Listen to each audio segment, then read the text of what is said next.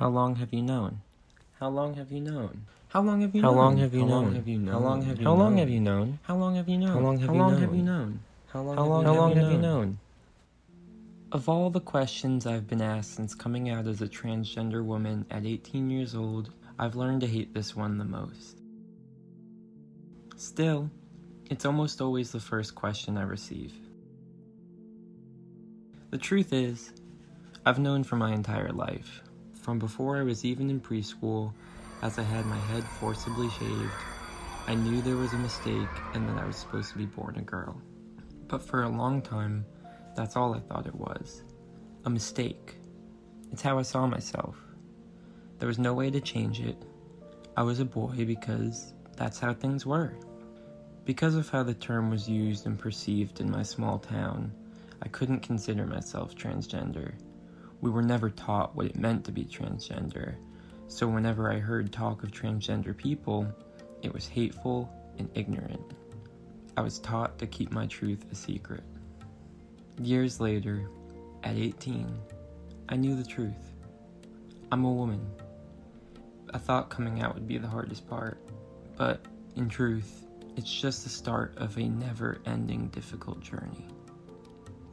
Going out in public after coming out broke me. The stares, the laughs. People stopped talking to me. Even though I began to share my true identity with the world, I still struggled to share my hardships with those around me. I continued to go through so much alone when I didn't have to. I was scared. I felt no one around me could possibly understand, but looking back, there was a lot of ways that I was wrong. My mother, who had her first child at the age of 19 in the late 1980s, had been through all of this before. back then i lost friends. I lost i lost friends. People stopped talking to me. People wouldn't acknowledge me in the supermarket or at the store.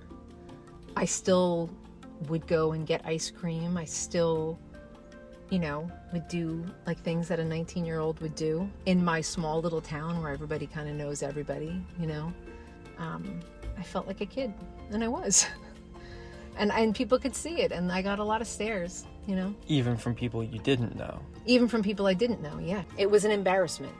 It just was because that's the way it was back then. Growing up, I didn't think there could be any relation between her pregnancy and my transness. But while they are two very different experiences, we can now relate and understand each other more through the similarities and the trauma of our journeys. And it wasn't just her pregnancy that had similarities to my transition, but also her years long fight with breast cancer, a fight that doctors weren't sure she'd win. Having my head shaved as a child was always traumatic for me. I hated the cold metal razor pressing hard against my skull, stripping me of what could have been beautiful long hair. What was it like having your head shaved for the first time? When it bothered me was when I was beat up and I'd gone through and had my surgery and I was going through chemo and I was sick. I just, when I looked in the mirror, I didn't recognize myself. And then you you want to feel, you know, sometimes when you take a shower and you do your hair and you know, you feel better, right? When I, I there I couldn't your hair for a woman is such a big part. That's when it when I wanted to feel like myself, when I wanted to feel better, uh, you know, just simply do my hair and and try and look pretty and feel, you know, and that's when it was hard. And then I just remember crying to dad because I knew that my hair didn't grow fast and that it was going to be years before I had my hair back. This spring, the point arrived in my transition that it was time for a surgery. And while I could not have been more excited about it, it was one of the hardest things I've ever gone through. Once again, this had me thinking about my mother, who'd been through seemingly endless surgeries during her fight with cancer.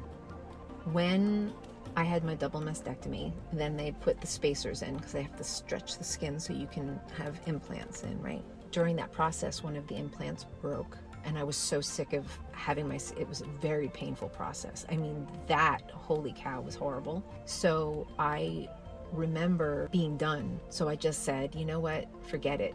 Let's just go with a smaller size because I couldn't, you know, and and that's fine because I was small anyway.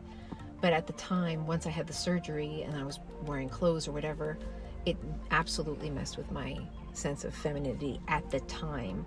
Um, I to the degree that I didn't like the way that I looked and what I saw in the mirror, and I had a second surgery to have them taken out, and um, I had to go through spacers a little bit again and to get bigger implants because it was really hard. I mean, I, I, I wish that I didn't feel that way because then, as you know, when I turned 50, I had them taken out. And and I don't I feel the most feminine that I've ever felt in my life and the most me. And I feel so pretty and I have a completely flat chest. Just making that decision itself makes me feel like a beautiful, strong woman. I see it when I look in the mirror and I feel it on the inside. That's the truth. And now that I'm fully healed from my surgery, I feel better than I ever have. I feel the most feminine I've ever felt. And I think for the first time in my life, in my transition, I can finally truthfully say, I feel like myself. And it's so freeing knowing that my mother feels the same exact way. For WNSR New School Radio, I'm Andy Hartman.